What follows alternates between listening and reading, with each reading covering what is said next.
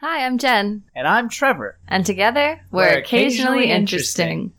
The podcast where a couple travels the world interviewing the most interesting people they meet along the way. Sometimes it will be sweet, Often entertaining, rarely conservative. frequently informative, occasionally, Occasionally interesting.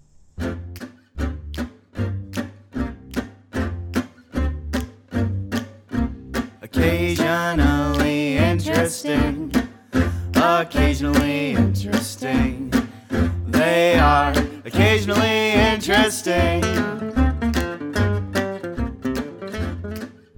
if someone is really so into their acting that they become, all right, who they're acting, they actually become, then the emotions that they feel in the situations that they're in are real and they create a vibration that gets carried out into an audience.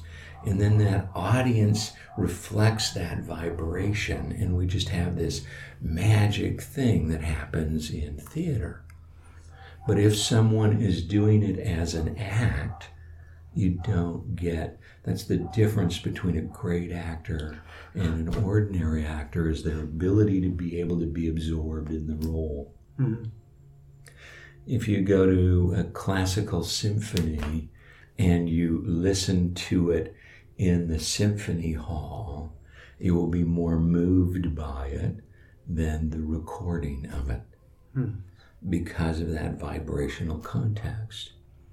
Now, as we learn to pay attention to those, that vibrational context in our lives, it allows us to pick up a whole different magnitude of communication with our world and with the people in our world.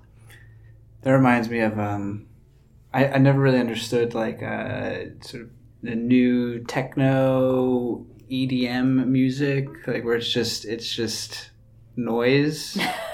um, Old man. and then and then well then I was watching I forget like the old movie and it was talking about raves in the '90s and it was about DJs that would play at these raves of the '90s and what was the DJ's job was to sort of like respond to the frequency of the crowd so to sort of build up this energy and why and observe the crowd as the energy was building and then sort of have it sort of So plateau doing and is cas- orchestrating energies. and yeah, and really, it's really about this energy flow, and the good DJs are able to sort of just make this coalesce. make this whole thing happen because they're picking up and they're putting the music that is going to be kind of the right that that, that creates a harmony with the crowd that la- allows the crowd to feel and then as they begin to feel together you can orchestrate those energies and it's pretty amazing to watch. I mean, if you go like, there's been a few concerts that I've been to that you could just you can feel the energy flowing, and it's it's I mean it's it's been amazing to observe. Yeah, my daughter's first spiritual experience that really knocked her, you know, that was the epiphany was a was a concert. Do you know which concert? It was in Vancouver, and I forget who one of her. Um, I think Beyonce. Oh wow. Huh? It's cool. Was you, are you referring to a Phish?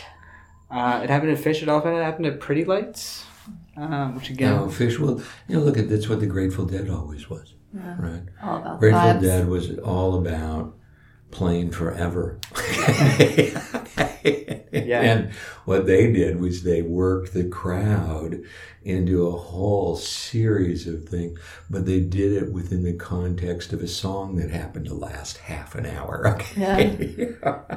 Yes, and I had I had when I had gone to this Phish show I had not known much Phish, so I was kind of going in blind, and afterwards I was completely blown away. I mean, it was it was it was a spiritual experience. I was like, I, I get it now. I, I get Phish totally. I, I'm, I'm, I'm with you, hundred And percent. those experiences begin to open us up a little bit.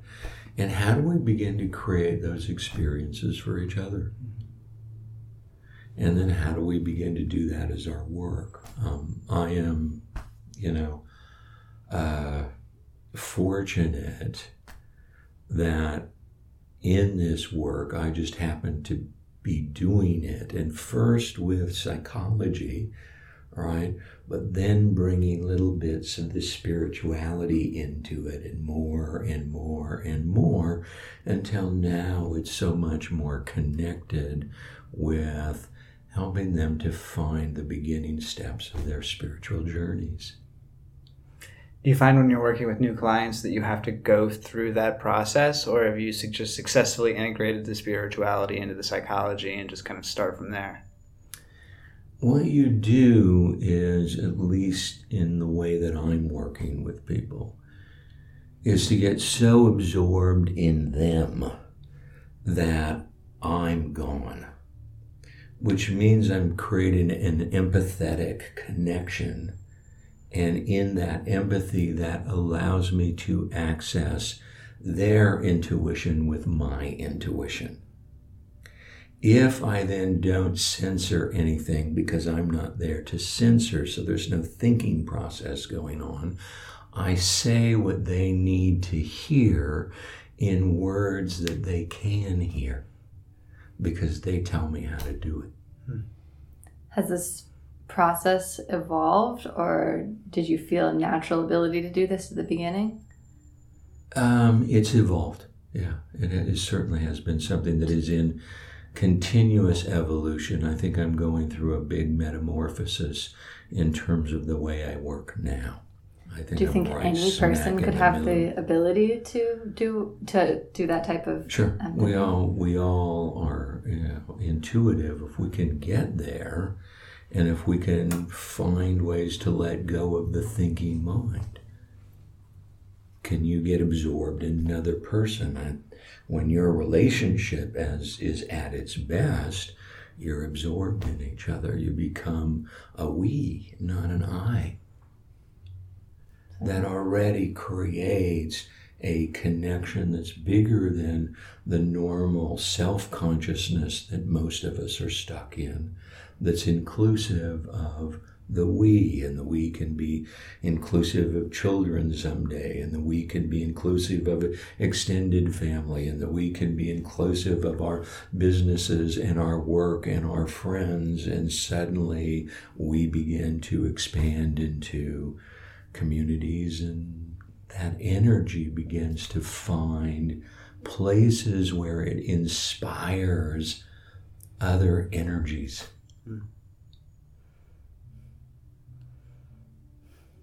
Uh, so, c- could you, for the listeners, give give a summary of what it is that you do professionally? Ah. I mean, I remember when we started out, and I was, I was a psychologist that had a group of business executives. It's kind of lonely at the top, and we were doing a senior level business group that eventually morphed into another one of those. There were about 20 of these senior corporate executives in Singapore that I was working with as a group within our psychology clinic.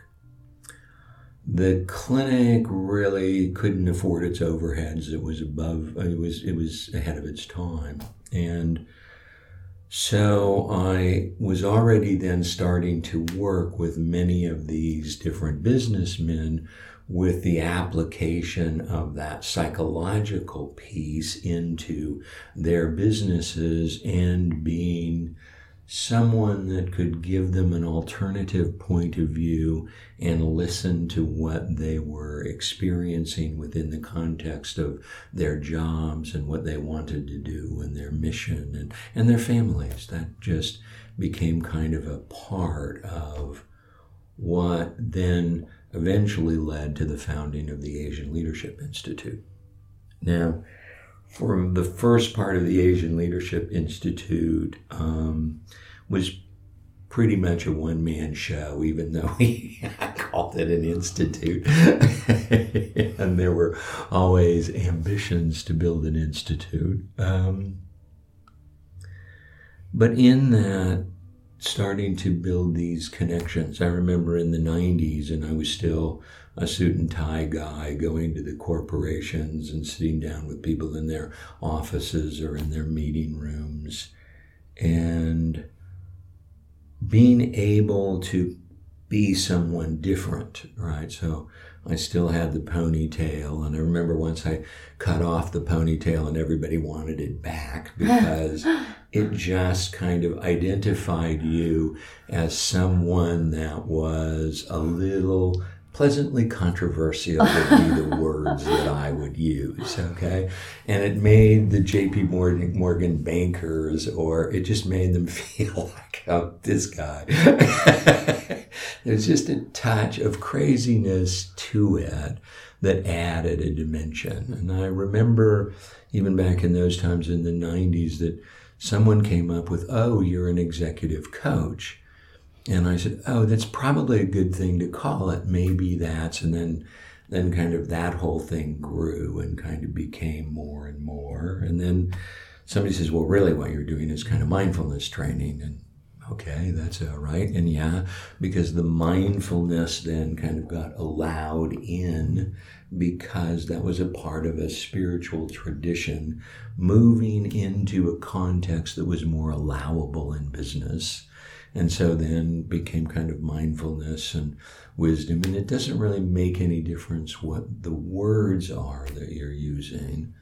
What you're doing is creating a heart connection with business people to create an atmosphere that allows them to become wiser.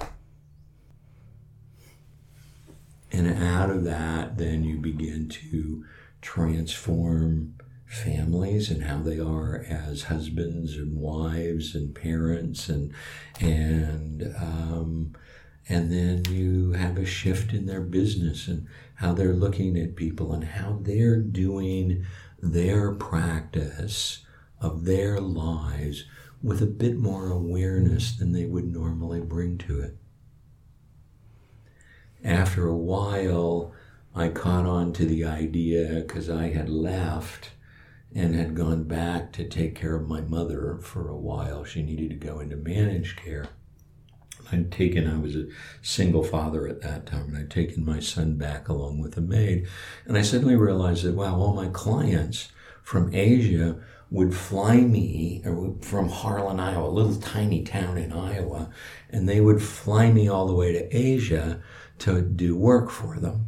And I thought, well, I don't have to live in a big city anymore where do you want to live and where can we begin to start to because if they'll fly me from the united states they'll easily fly me from phuket. Yeah. And so the prototype to this place was in phuket. And then once we were there i'd rented a house on the beach that had kind of three one big house and three kind of small bungalows. And then i kind of hit on to the idea of well it'd be a lot more fun to have them come to Phuket than me go to Singapore. Right? And so let's create an experience for them that basically is a much, much more intensive interaction that really is much more suited when we are doing transformational processes. So that then I didn't become a behavior coach, I became a transformation coach. And as a beginning of that transformation, what we needed to do, this client and I, was to create a relationship that was genuinely caring and loving so that when, as they did their practice, I called them an asshole, that they knew it was coming from a loving place in my heart. Okay. and I am provocative and I do call them assholes. Maybe in a nicer way. And some of them may be too offended by that word. And so automatically that word does not arise.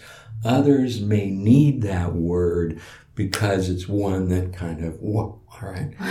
but we don't know it all arises in the moment of interaction with those clients.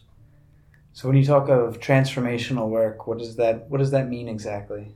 Changing your worldview. Opening yourself up so that you're not doing it all in your head and you're not stuck in self consciousness and you begin to be able to get much more connected with the experience of your life rather than a thought about your life. where you move from judgments because if you're in your personality and doing that self-consciousness piece what happens is is that's constantly judging and that is a thought oh i like this i don't like this oh this is good wow that's fun oh i want to do that i don't hate that that's good oh that'd be beautiful oh they got rid of the tree and we have our whole world that is defined by this unceasing internal dialogue that if you want to listen to try meditating okay Hmm. you usually keep it in your subconscious, all right? But when we meditate, we see it. Now, we also know pretty much about it. It's primarily judgmental, all right? 85, 90% of your internal dialogue is judgmental and it tends towards the negative. And so you basically then are communicating with your environment based on thinking rather than feeling. And so we don't actually really experience our lives in the moment, right? We experience instead of the thought about our lives. And that becomes the defining principle of who we are as we begin to partake in a spiritual journey, we begin to start to become more aware of the vibrational connections, the direct connections with our lives, the, the feelings that we have towards other people and the feelings that we have towards ourselves. And, and we begin to move into the range of the limbic brain, which is the part of our brain where there is no language. And that's where our intuition resides. And there are deep, deep levels of intuition, and we start out at one level, and, and really those deeper levels are just getting more and more disconnected from self. That's the spiritual journey. That's the teaching of every religion that I know. How do we become less selfish, right? How do we begin to you know, love our neighbor as we love ourselves. How do we be? Every religion has that as a basic teaching. The only thing that's different is the dogma that we use, all right, to create the belief systems. The practice of religions is the same. The belief systems that we have that should be inspiring that, those practices actually creates division because again we get so caught in my religion my and that i am right so that in that reality i am the arbitrator of truth and we can't have a, a connection with each other that actually creates a, a, a energy flow because we've created a blockage with our judgments. So, and you meet with your clients for three days to start with, and this begins the transformation. How, how in 72 hours are you starting to chip away at lifelong tendencies? Yeah, well, they're telling me how, right? And I kind of, I'm always surprised, and no retreat is ever the same. Are there are there any similarities or consistencies? There's a bit of a philosophy, all right, which is what we're talking about now, which is for me the single most limiting thing that you've ever done to yourself is create a personality. Hmm. That's who you think you are and you create a reality out of that. You project it onto the world. You have confirmation bias. You see only what reflects your reality. And you get caught in this thing where you're very, very busy being who you are. All right? And you created who you are with thought. You did it with duality. So there are lines of duality good, bad, right, wrong, should, shouldn't. We can't think unless we have duality. So understand that your thinking mind is in duality. Has to be. Right? And then what we do is as we're building our personality, we have these millions and millions of lines of duality and we basically put ourselves on those lines all right somewhere like where am i on the on the coffee duality line. I like coffee or I don't like coffee. And I decide I like coffee and I put that into my personality which is in the cortex of your brain. All right. There's no consciousness there, by the way. It's like a hard disk. All right. But now I know whenever coffee comes into my consciousness, I like coffee. I don't have to think about it. It's me. Okay. There is no process here. We just automatically react to pre programmed emotions and behaviors that we have accepted as who I am. That I. You are so much more than you think you are. And if we can begin to get people to realize that, to be able to expand that a bit and not be so atta- attached to their own judgments and their own truths and begin to then start to move into the limbic brain where there is no thought process so that we can move out of that duality and into something that is much more feeling connected. That gives us access to intuition. That begins our spiritual journey. Now, how can we make that spiritual journey valuable to the corporate executive and the company that he's working in? And that's the essence of the work. So every every session is different, but are there is the primary thing they walk away with a new way of interacting with the world? Or, Sure, they first of all have a conversation about consciousness. What is it? Then you have a conversation about personality and how it gets in the way, and that you know, look, it does give you continuity and it makes you feel like somebody's in control, so that's good. Existentially, I'm not alone. There's a boss. Okay, it's me. Okay, right, all right. So it has that kind of, but but it begins to define us as we begin to kind of move into more expanded states of consciousness, which we all have, right? If you are a tennis player and you're really good, you're in an expanded state of consciousness because if you're thinking about tennis, you're not a very good tennis player. Hmm. you have to be tennis to be a good tennis player, or you have to be a great concert pianist, right? You can't, you know, there can't be a thinking process there. Right. It's what we talked about the rock and roll concert. It's, you know, wow, people are playing their music and they're gone, all right? And they're putting that energy out and then a crowd is picking it up and then that's running it back through. And man, you can just imagine all of the energy that that rock and roll singer and that band is getting with all of that and woo, that creates a wow, what am I going to do in between those magic times? And I'm going to probably screw a lot of women and take a lot of drugs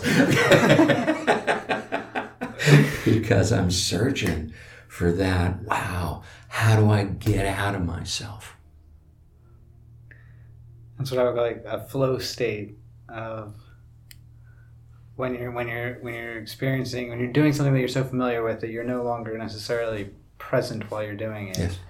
and you know you don't necessarily like you don't feel good or bad. You don't really feel anything, and you can look back on it as a positive experience, but in the moment, it's it's you're you're almost not even there. That you were talking about your concert. And when you reached that epiphany, you weren't there, right? If you were there, you would have gotten in the way of that epiphany and you would have not understood the Phish because you would have been judging, you would have been too busy judging them, okay? so that you couldn't experience them. And once you experience them, you got them. Okay, wow, I understand the Phish now. And now, every time you hear that song that was that, wow, that's another hit, it begins to allow you to remember. I mean, I keep a lot of Buddhas and Ganeshas and Kuan Yins around here just to remind me.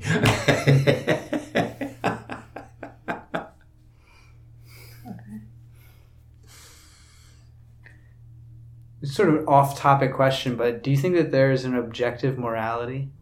no. So you think that there's no there's no moral right It's all subjective. You have to understand that there are two languages when we begin to talk about these things, all right? So there is a spiritual language, okay? And then there is the language that we use when we are caught in our personalities. And so there's different meanings for the same words depending upon where you're coming from. So the answer is yes and no, okay? It's like, for me, there is a relative morality based on my state of consciousness. Okay? Mhm. So that always will be relative. So what's the yes part? The yes part is that um, there is a morality in the energies that we produce, okay? That we vibrate at, right? That we can feel. Okay? This is not something that is something that we think. Again, now we're at the feeling level, hmm. and then we can begin to distinguish which of the vibrational frequencies is connected to a virtual cycle where I'm connected with you and you're connected with me and we are doing this energy cycle with each other. We can feel that. And there is a immorality in not doing that more. I think that's the most defined answer I've ever gotten to that question. That's- well, well put. Uh, what's the relationship between emotions and vibrations? Uh, they're the same. All right. Emotions are just vibrational frequencies that come up when we need something to put ourselves in psychological and physiological balance. Right? So they have a role. And as human beings, when we're born into our humanness, we have a range of vibrational frequencies that we can feel. Right? all of those vibrational frequencies do the same thing. They bring us back into harmony and balance. But because we're mostly caught in the brain that is the thinking brain and the one that's judging all the time and and, and has to put labels on everything. So for that huge range of vibrational frequencies and all the combinations of those, all right, we maybe have 75 words that we picked out to reify those emotions so that when you're sad, then you can bring it up into your head and you start to feel what you think sad's supposed to feel like. And you disconnect from the feeling. We also labeled that, oh, sad is a bad emotion, whereas joy and happiness is a good emotion. They both have the exact same function. And there are times for you when you need to come into balance in a certain way. You need to feel sad. You need to feel insecure. You need to feel frightened. Those are just as important emotions because all of them are within that human frequency. We have a tendency with the words to put them in places where we begin to define. So we define love as maybe lust or romance or you know whatever all right? Love is all of the frequencies of a human being. And when you feel all of those frequencies simultaneously including the suffering that has to be a part of love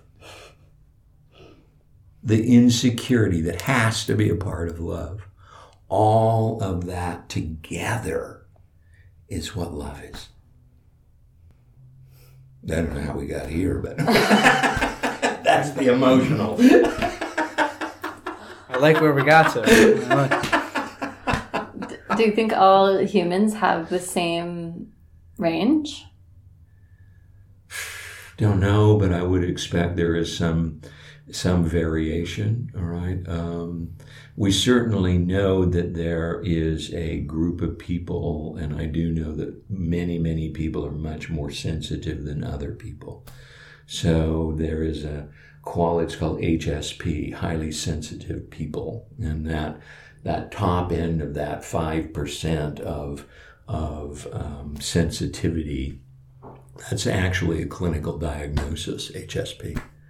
And what happens is that you're just kind of there and you're more tuned in to the vibrational level than anybody else is.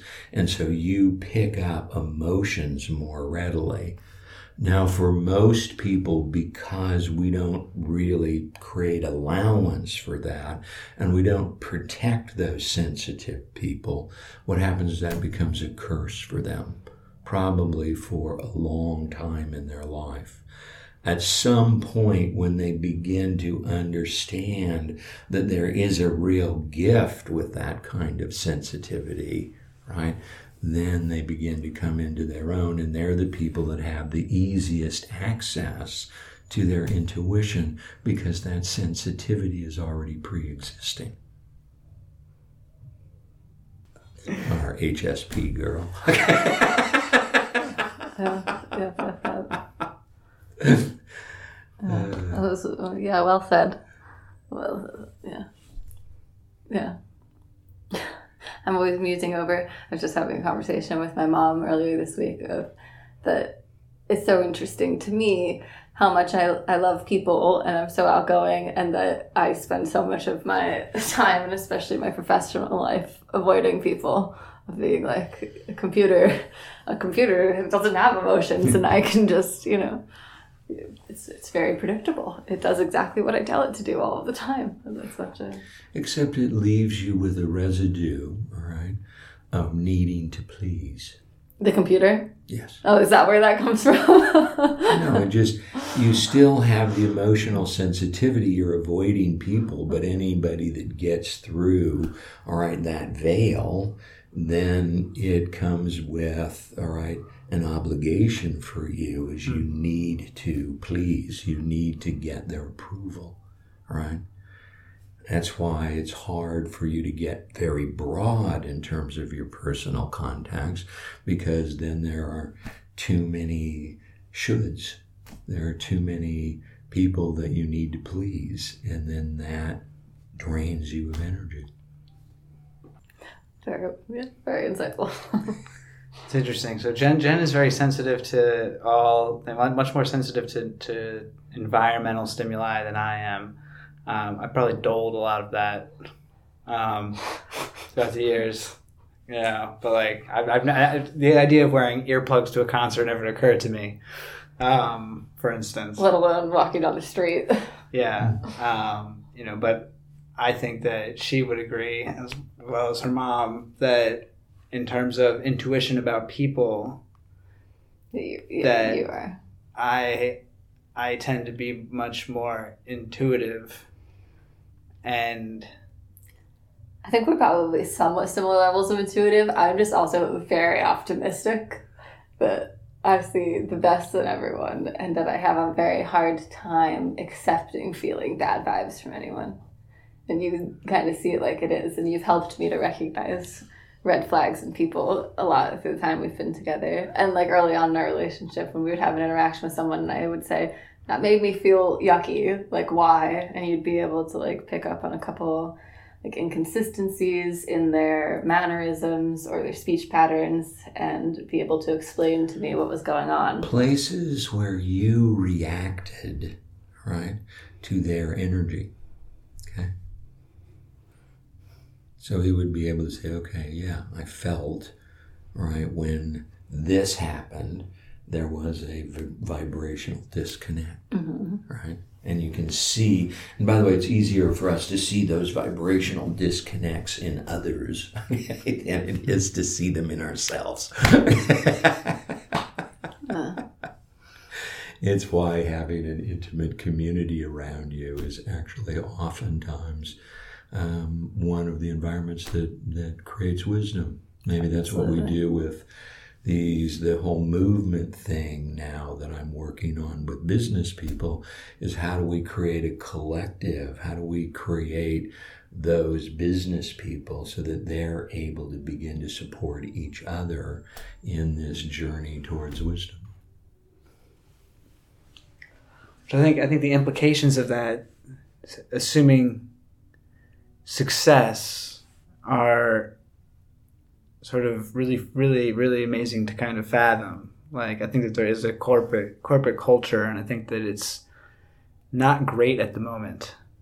It probably has not On been average. great uh, for a while. Yeah, on average, as a whole, um, that, you know, the idea that and, and it's sort of evolved in terms in, into the legal spectrum as well of you know corporate personhood and like you know now, now these things are really taking on identities, and these identities they have personalities, and I mean they're really big. Like I mean, if you, if you look at it that way, a lot of them, I would say, are straight up very selfish in in that they think in the short run they they are No, I think- reactionary. I think what, what's happened is the model, right, for leadership and for businesses and and what we use most often as um, the the energy to motivate people is fear. And so most organizational cultures are fear based. Yeah.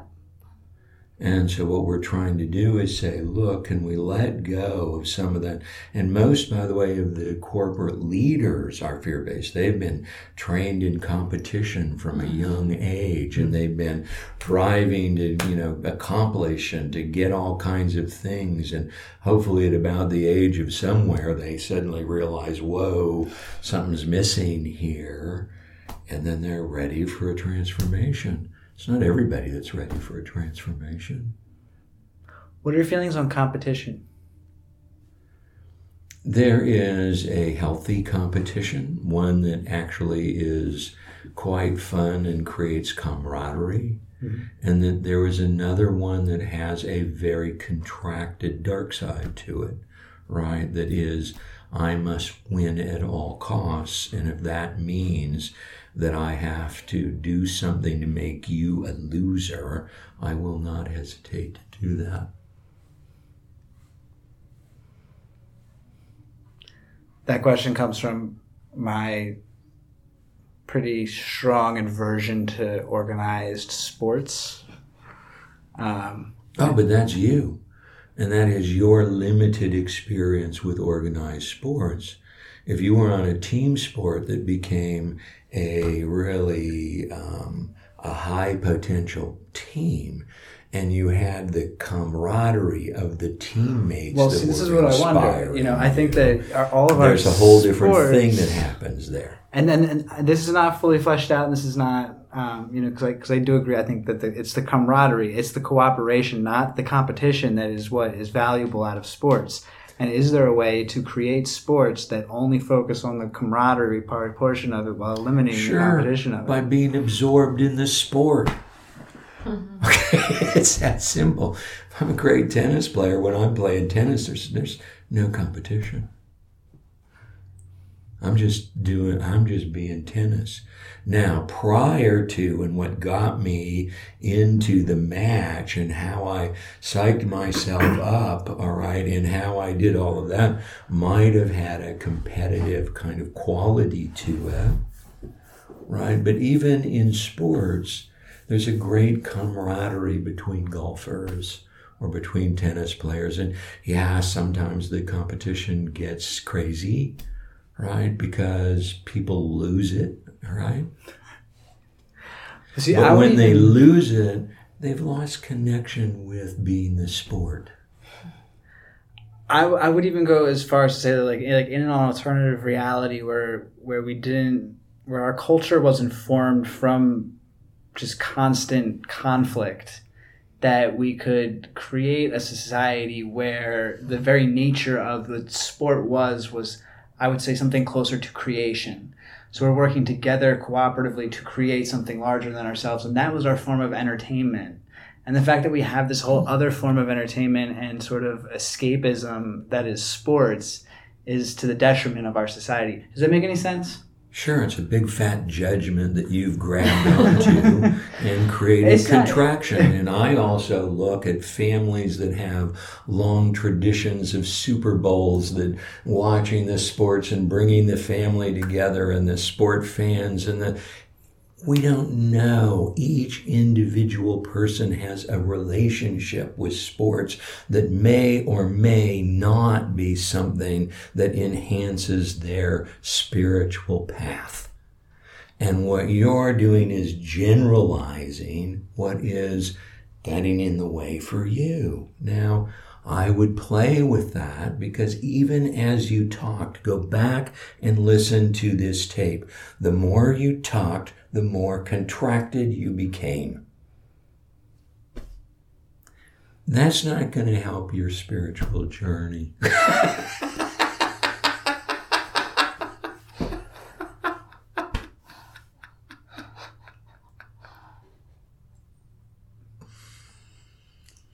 I don't know. I would beg to differ because it's not. Differ how in terms of you're now going back to cling to your judgment okay Mhm. right and solidifying it the judgment is it would be better if we didn't have sports and, and competition is too much and, and we need to have this That- other thing that's going on and you're contracting around it. That's not. It's not necessarily. It's it's it's that it's the idea that there is an alternative version of reality where that doesn't need to exist. sure and we can all get enlightened but we're not But we should strive for that, right? in the ways that are natural for us. You don't go from where we are to enlightenment like that. And certainly, and It I don't go around preaching you should stop watching the Super Bowl by any means. You know, I don't, I don't, I don't judge And- those who play sport you know, or enjoy sports. Good. But I, I do, I do think. But you that- do make a value judgment about it. I, th- I think that I think that it is it's something that's been sys- sys- systemized in a way that and now you're into relative morality again. Yes, And who's the arbitrator of this truth? You are.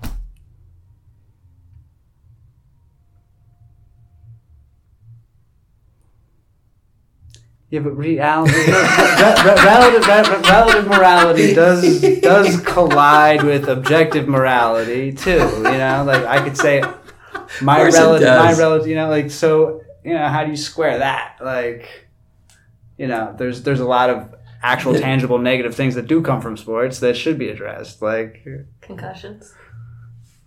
you know, the, there's a whole multitude of them, but you know, And tell me anywhere in the experience of our lives that there is not that kind of conflict and it, there is not that kind of tendency to, um, yeah, in, in virtually anything, whether it's our businesses, whether it's Well, our this- family this is lives, really and the we heart of it. say, wow, all married couples should love each other. this is really the heart, heart of the question. Is, is is I think that there is is like you know identifying these systems that are based off of things that that don't lead to where we want them to lead is is important and for you and for your journey.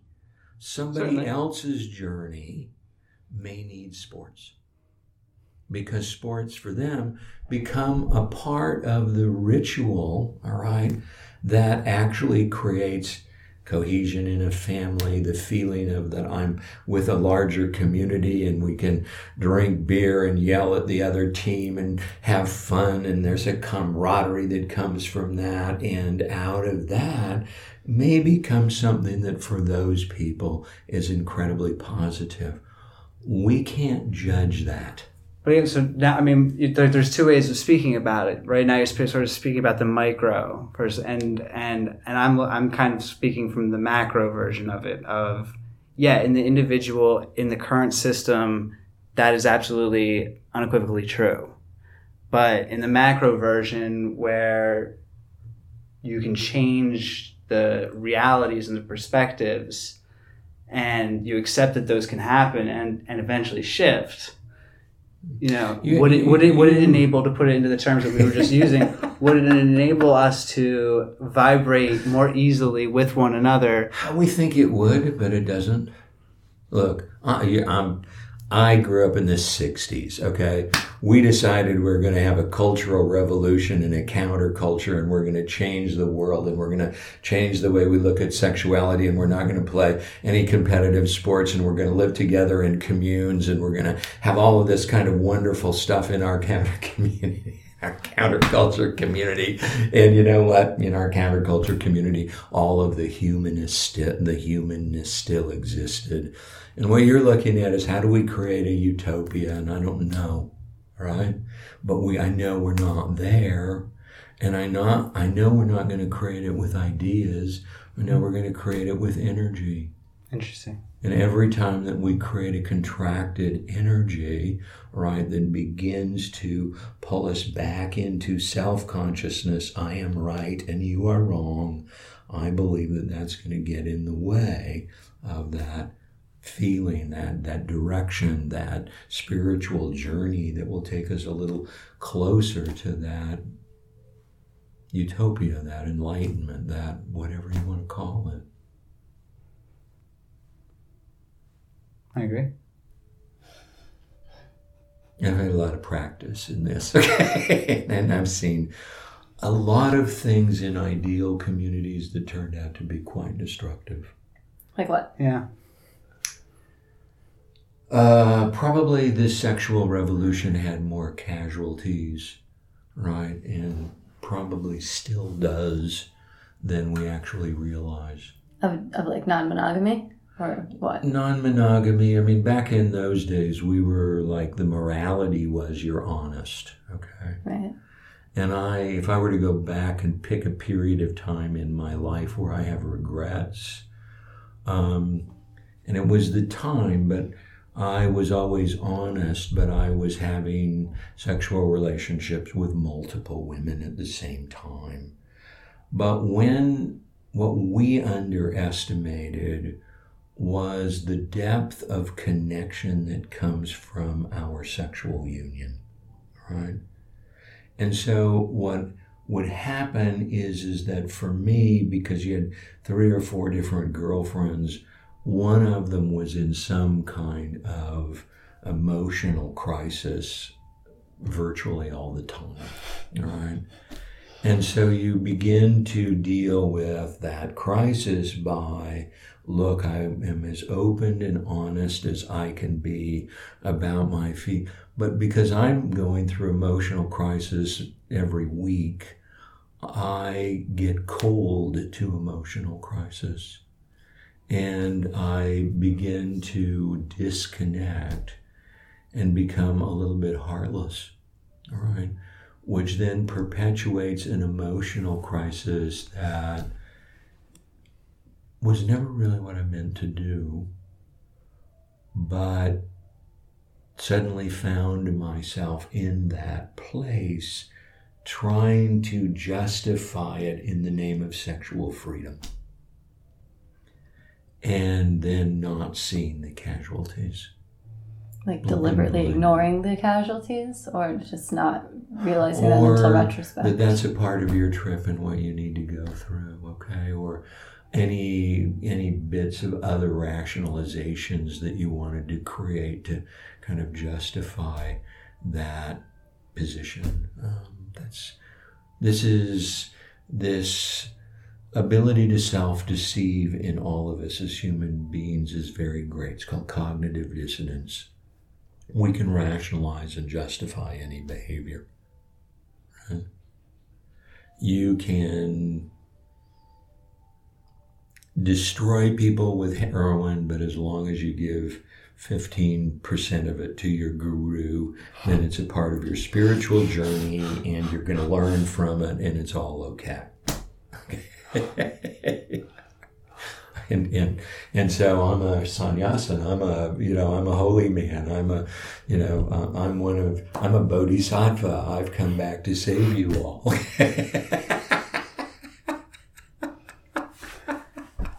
I'm, not sure that I completely understood the the fault with the sexual revolution? So so you have multiple partners and one of them's always in you know theoretically like The- what, kind- okay, of- what happens is is that if you have multiple sexual partners, right? we're talking about part like relationships or just encounters or both. either one, both, Either- either all one and- What happens is it begins to undermine the sanctity of the spiritual connection that comes from um, from having that kind of intimacy with another person. Why? Uh, I met a guru one, and this is actually Buddhadasa, and he was saying that look, what happens is is that you carry with you when you create that physical union because there are so many different emotions that are all physical. That's a very big, big frequency of emotion. You carry that with you for a long time. If you have that feeling with multiple different people, what happens is it lowers the intensity of where you can get in relation to that connection. That was his thesis. I don't know whether that's true or not. It just seems to me to be um, close to what my experience would be. And how did you start moving away from that lifestyle or practice?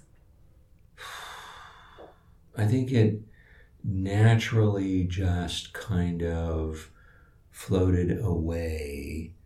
Um, Like the whole world?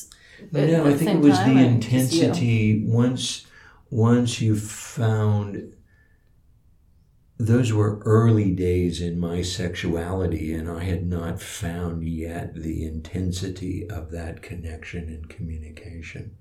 Once you found that, the rest seemed to fall away relatively easily. Now, if what happened was that we did not guard that connection, and so I, I have two marriages here that's been working on relationships plus other relationships. Once you stop working on that, then what happens is you begin to start to see disintegration in the context of the relationship.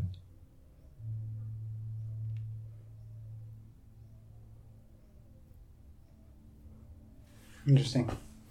Well, so, so I wonder now if we accept the premise of the theory that was just given, if the partner, if you got everybody somehow in sync on a frequency level, then wouldn't theoretically there be a sort of elevation? If the Uh, theory is true, we're kind of Well, I, kind, I kind of not making a judgment here at all. Right. Other people will use sexuality in the way that they will use sexuality as a part I'm not of- insinuating a of their judgment. spiritual path, and I have no ability to be able to make any judgments about that. I can make some judgments about me and the experience that I've had, and the height of my um, sexuality has been with with the soulmate wife that I had that just was. Um, so deep that there was no room for any other connection. It just wasn't there. There was never even a, a, a looking, you know, at the cute girl that's walking down the street or the thought of, oh, I need something else or another. This isn't a, it just, that just was gone Certainly. and the intensity of that and the intensity of the sexual relationship and the fun and the a lot of it just being not the sexuality but just the connection the fun the the dancing the the being sexy the the sitting in each other's arms and just talking for hours and creating that kind of vibrational space was one of the major sustainers of our relationship.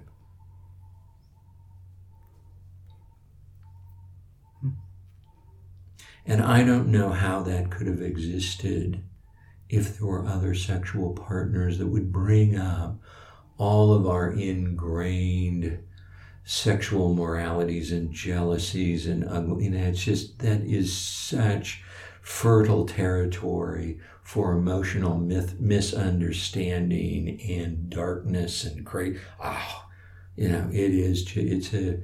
It's it is tiger territory. Oh, tiger territory? Yeah. I like that phrase.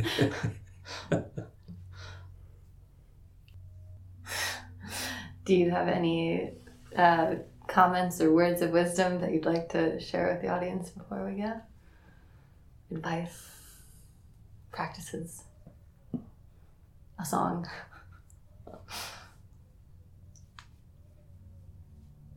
Sure. Okay. So we'll do. We'll do that little bit of overtone chanting, right? All right. Okay. So sit, and again, what you want to do is you want to pay attention, right? Put your consciousness on the overtones, okay? So an overtone is.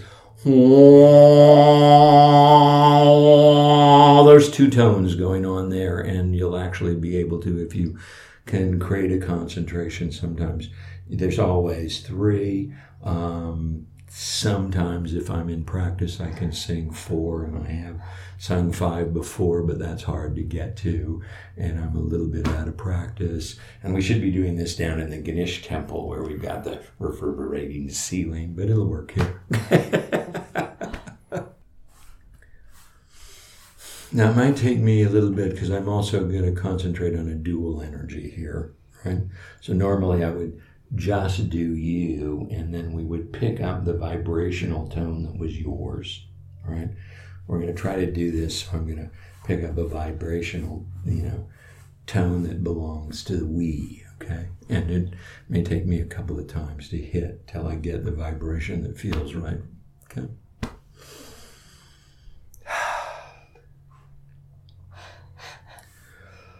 That hmm.